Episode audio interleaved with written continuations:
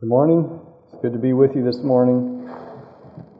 About a month ago, we uh, looked at Mark chapter 9, the story about the, the father with the demon possessed boy.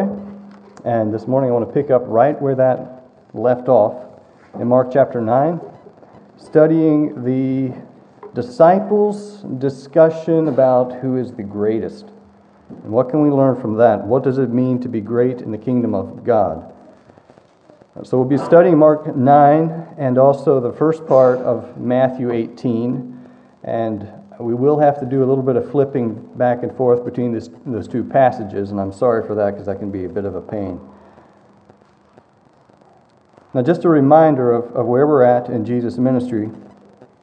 This is after the transfiguration. Jesus is, is going back through Galilee uh, for the last time and he's teaching the disciples. He's about ready to go to Jerusalem for the last time and the cross. We're going to start reading at Mark 9, verse 30 through 37. And then, right after we're done reading that, we'll jump over to Matthew 18 and read the first six verses in Matthew 18. Mark 9, verse 30. I'm reading from ESV this morning. They went on from there and passed through Galilee, and he did not want anyone to know. For he was teaching his disciples, saying to them, The Son of Man is going to be delivered into the hands of men, and they will kill him. And when he is killed, after three days he will rise. But they did not understand the saying, and were afraid to ask him. And they came to Capernaum. And when he was in the house, he asked them, what were you discussing on the way? But they kept silent, for on the way they had argued with one another about who was the greatest. And he sat down and called the twelve, and he said to them, If anyone would be first, he must be last of all and servant of all. And he took a child and put him in the midst of them. And taking him in his arms, he said to them, Whoever receives one such child in my name receives me, and whoever receives me receives not me, but him who sent me. Now let's switch to Matthew 18.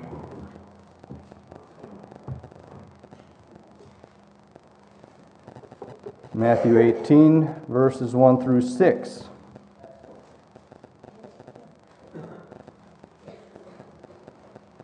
At that time, the disciples came to Jesus, saying, Who is the greatest in the kingdom of heaven?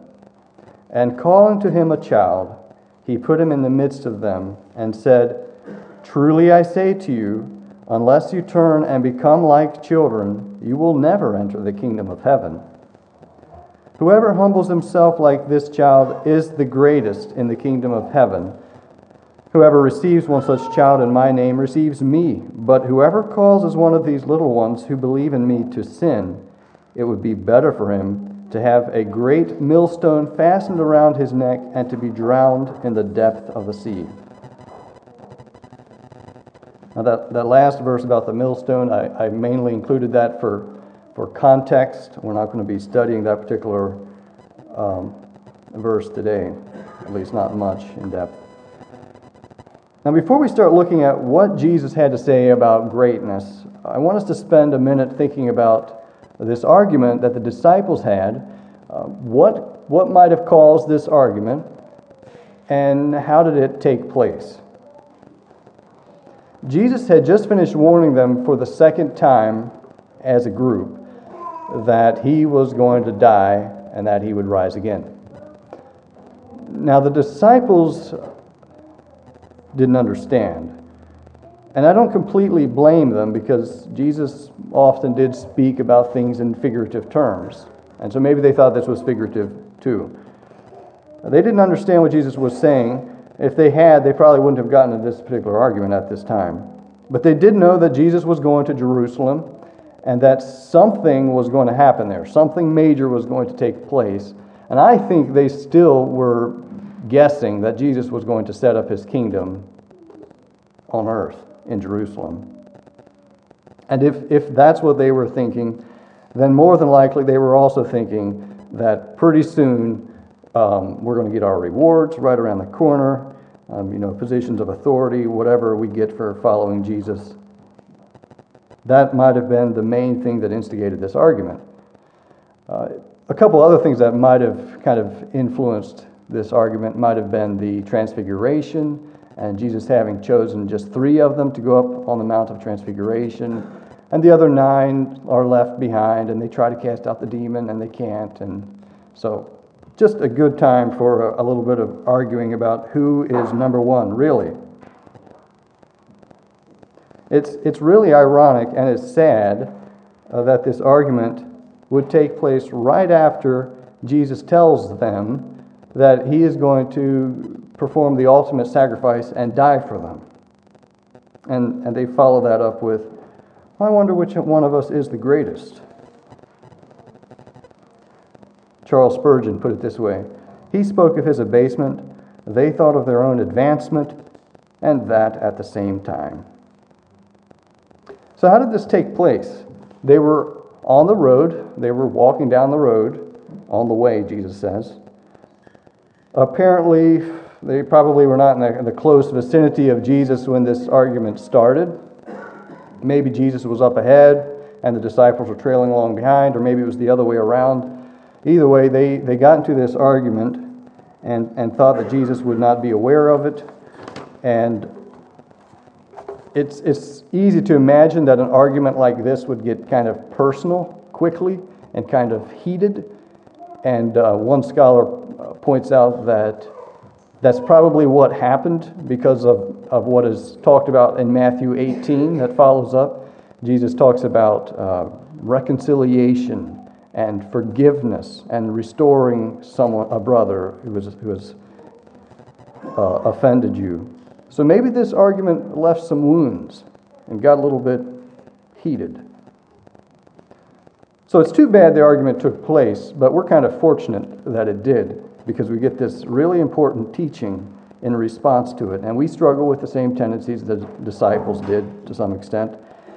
And it is an interesting question who is the greatest in the kingdom of God? I think Jesus lays out three keys to greatness in his kingdom.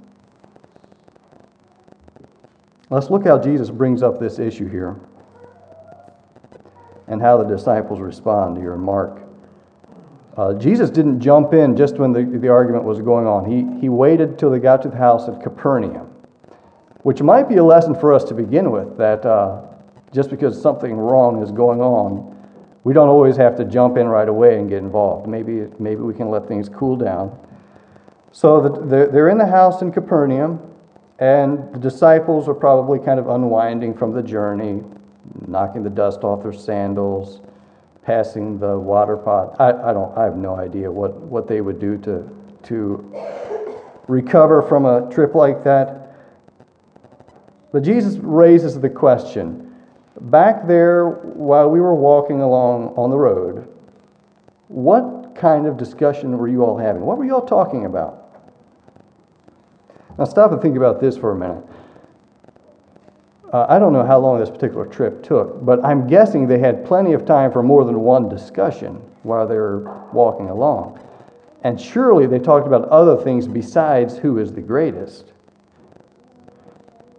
But apparently, this particular subject dominated their conversation enough. It was such a major topic that when Jesus asks them this question, they don't even they don't even make an attempt to kind of steer them off to something else that they may have also talked about.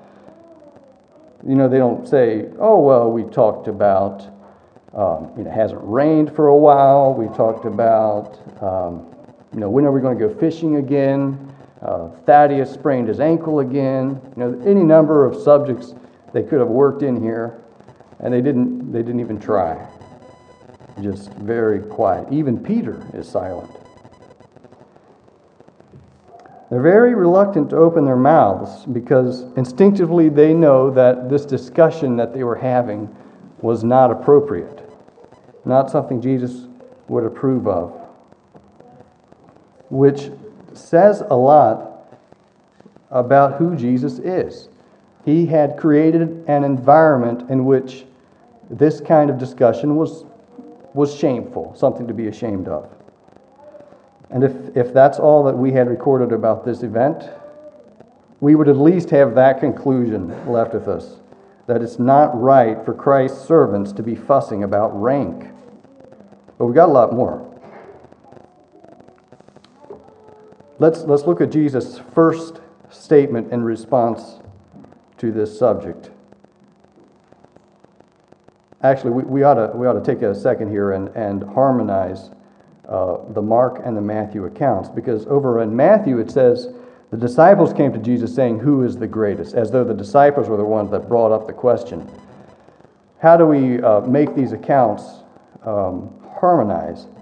Here's one explanation that I heard, and I think it makes sense that Jesus asked them, What were you discussing? There was a long silence that at some point eventually was broken by the disciples who said, Who's, who's the greatest in the kingdom of heaven? And then Jesus starts with this in Mark.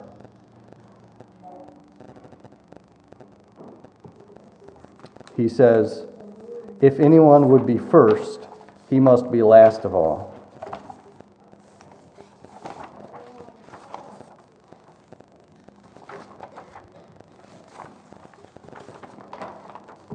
Jesus is outlining the, the path to greatness here.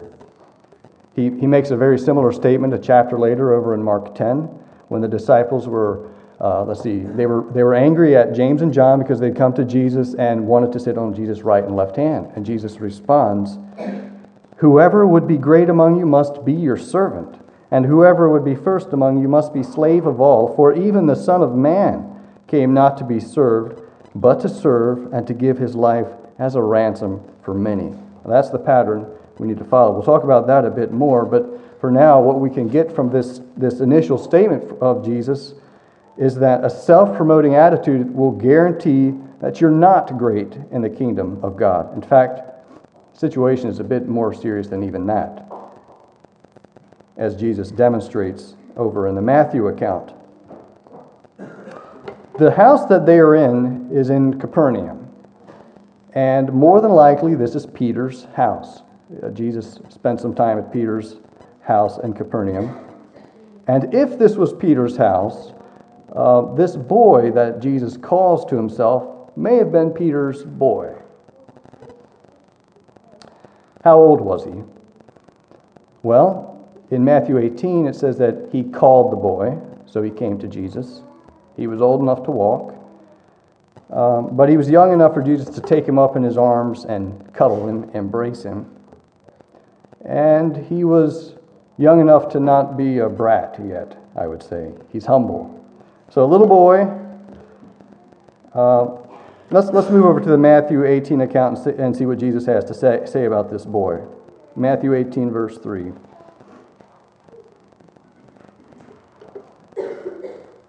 He starts with the word truly. That's amen. That means get ready. What comes next is very important. Listen up. Unless you turn and become like children, you will never enter the kingdom of heaven. Now, for disciples who are, are daydreaming about um, crowns and scepters, this is a real shocker. You can't enter the kingdom of heaven in your current state. You need to change. You're unfit. The Greek word translated changed could be, in some, in some translations here, it's turn. Um, it could also be translated converted or changed. You need an about face. There's no point in, in worrying about who is the greatest in the kingdom of heaven if you're not even qualified right now to enter the kingdom of heaven. It's kind of a dumb discussion to have. You must lose this self promoting attitude. It's incompatible with Jesus and his kingdom.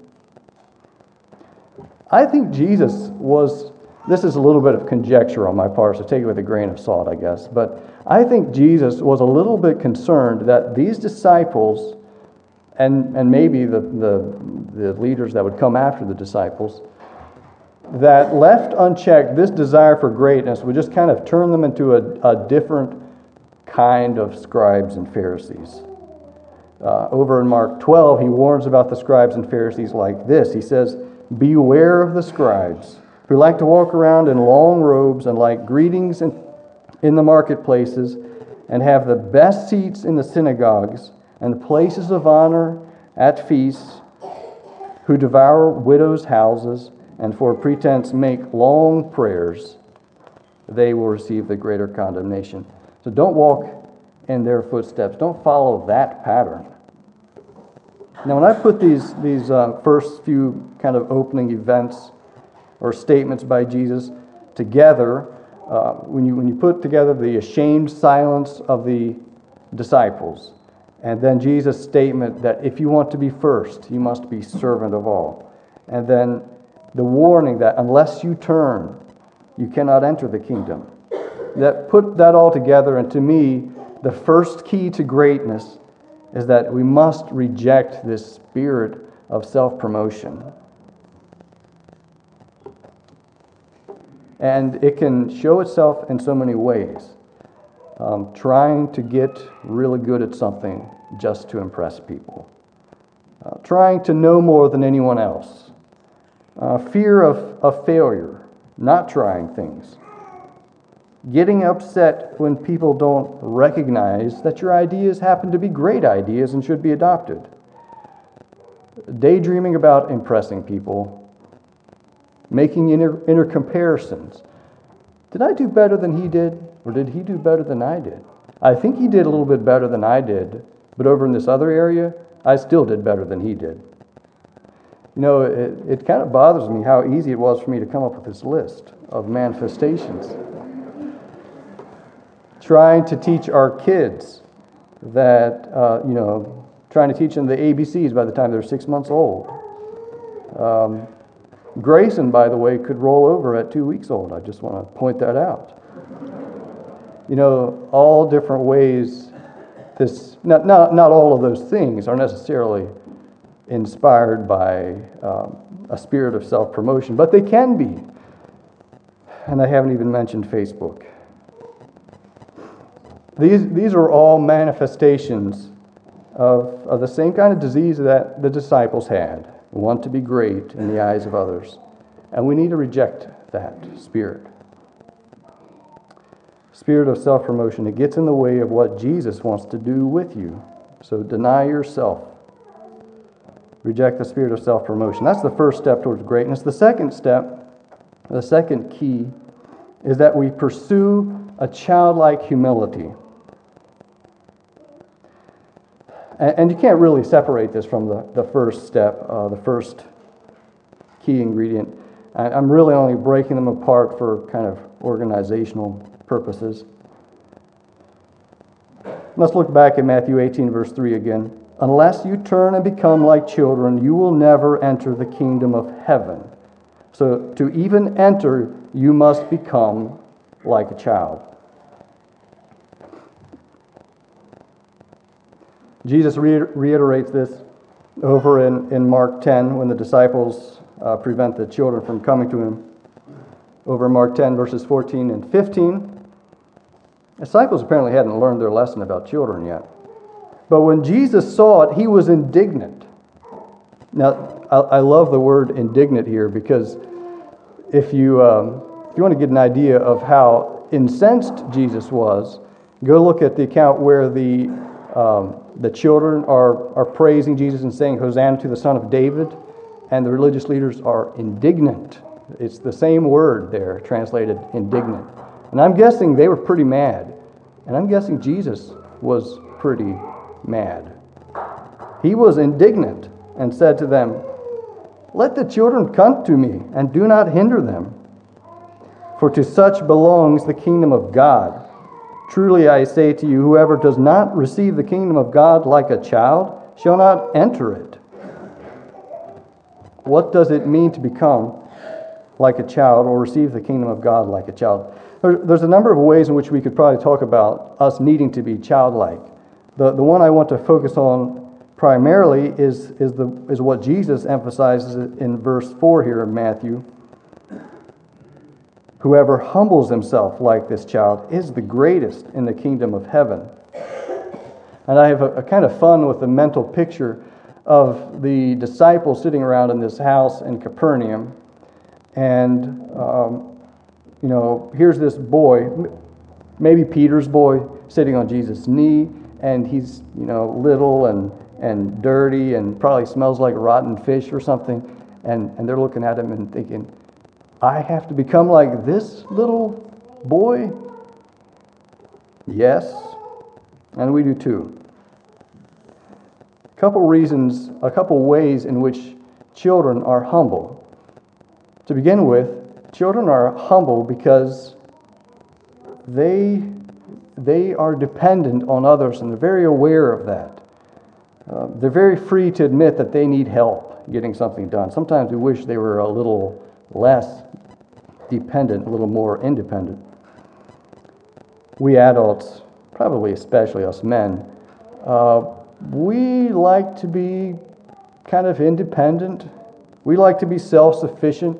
It can be kind of embarrassing to ask for help, to admit that we need help. It makes us feel kind of small and needy, you know.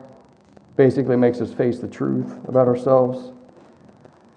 Children are humble because they, they need help, and they're happy to admit it. Children are also hum- humble because they don't, they don't care about rank, unlike us. Uh, we, and probably some of us struggle with, with this more than others, but the tendency is for us to kind of care about uh, being admired and, and looked up to, and uh, makes you feel important, indisposable, maybe gives you a feeling of power.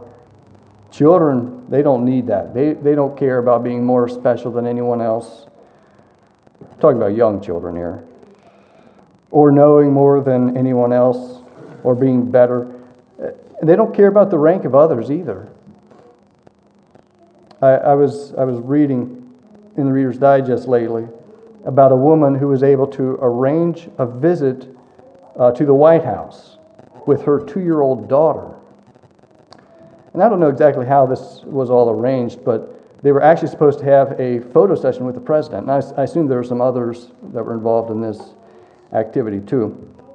So they were supposed to be able to meet the president and have pictures taken. Of course, this little girl, two year old, I think her name was Claudia, was all dressed up, very fancy clothes, and her mom was too. They're in the red room with some other people and waiting for this thing to get started. And the, the two year old starts to fuss. And you know how this goes. It, these things can escalate quickly.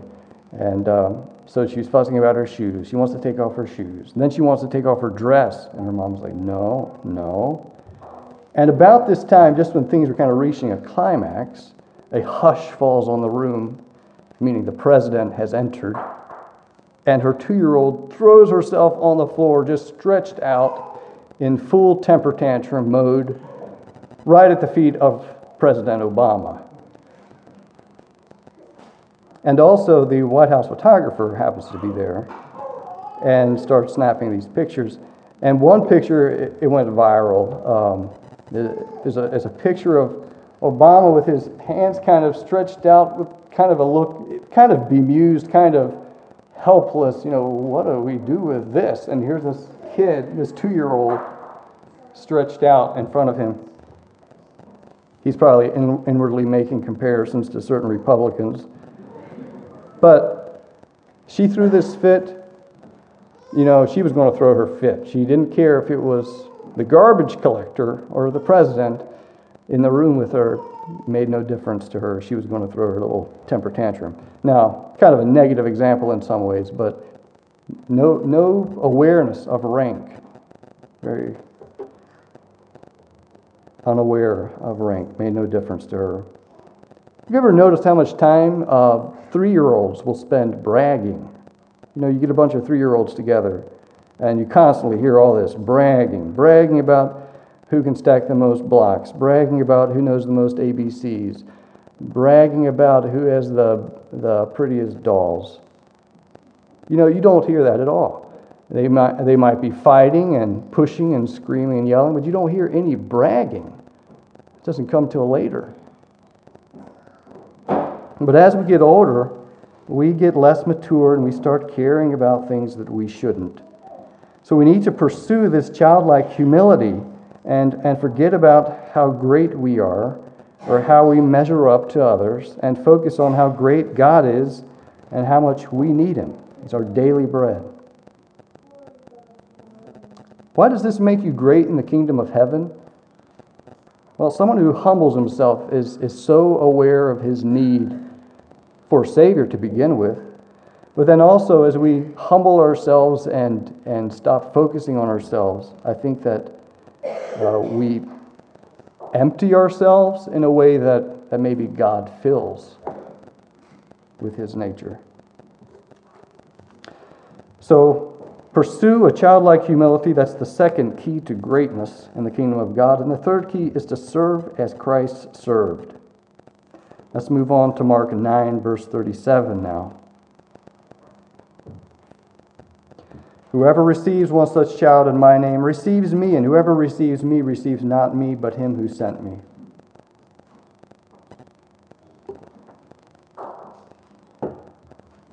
I think there's a, a couple things Jesus is emphasizing with this statement. I think one thing he is, is showing how much he values um, children, literal children. But I think especially in this, in this account, he is talking about spiritual his spiritual children. Uh, he goes on to expand this idea in Matthew 18, where he talks about the parable with the lost sheep, and, and the shepherd goes out just to, to find the lost sheep, not willing that any of these should, should, be, should perish or be lost. And then there's the parable about, um, no, I'm sorry, there's the warning about the millstone, which we brushed on. He values his children. The other thing that Jesus is emphasizing is this is the kind of service that we need to be involved in. It's the kind of lowly service we need to be engaged in.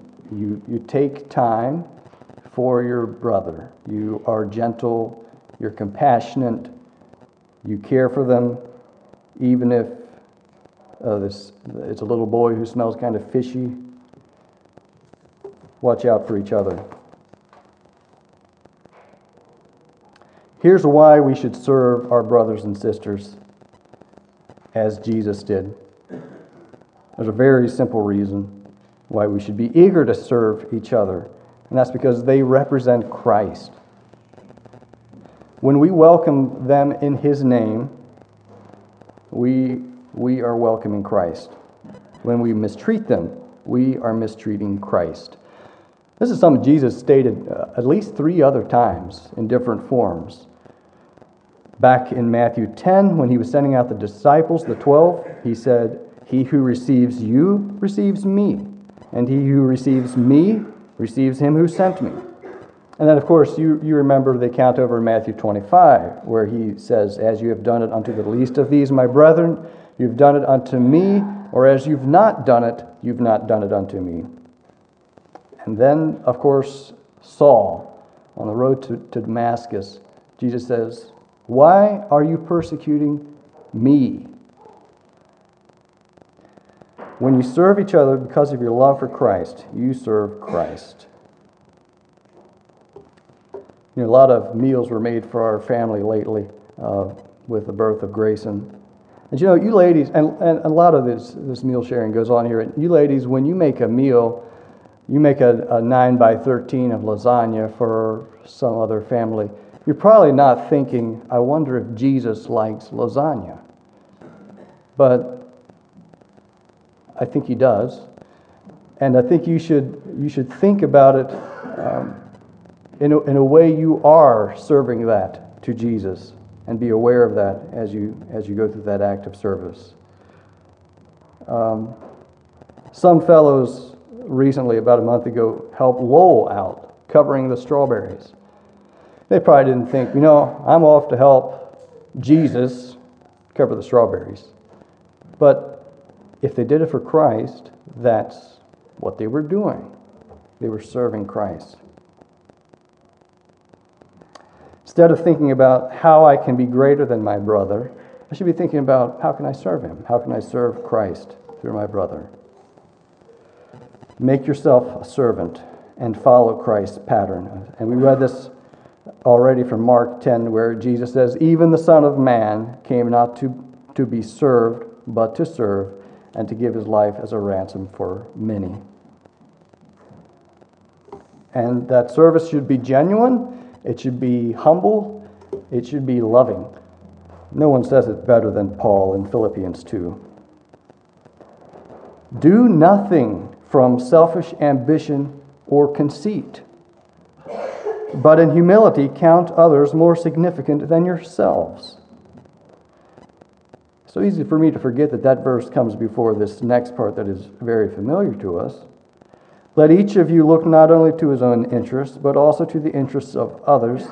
Have this mind among yourselves, which is yours in Christ Jesus, who, though he was in the form of God, did not count equality with God a thing to be grasped, but emptied himself by taking the form of a servant, being born in the likeness of men, and being found in human form, he humbled himself by becoming obedient to the point of death, even death on a cross.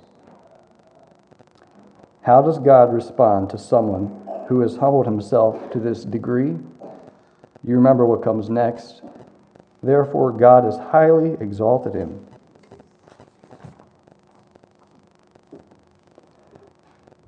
Okay, just a minute to recap. How does one become great in the kingdom of God? I think there are the three keys are that we reject the spirit of self promotion, uh, we pursue this childlike humility, and we serve as Christ served. We all want to be effective um, in, in God's kingdom. We want to be instruments. And uh, I guess the one, one of the takeaways for me, and I'm not sure what takeaways you will, will get from this passage, but for me, the one thing is um, any, I have to reject any notion or scheme, it's so easy to, to do these things without even really thinking about them. Any notion or scheme that would you know try to advance myself or my personal you know my personal promotion whatever that has to be rejected. Um, that is a sure way to make us not very useful in god's hands instead we need to humble ourselves and, and to be open with each other about our weaknesses we get a chance to tonight of course and always open with, with God, looking to Him as, as our daily, um, as the one who, who we, we depend on daily. And then, and then to focus on following Christ's pattern and seek to serve each other. And in that way, we are serving Christ. God bless you.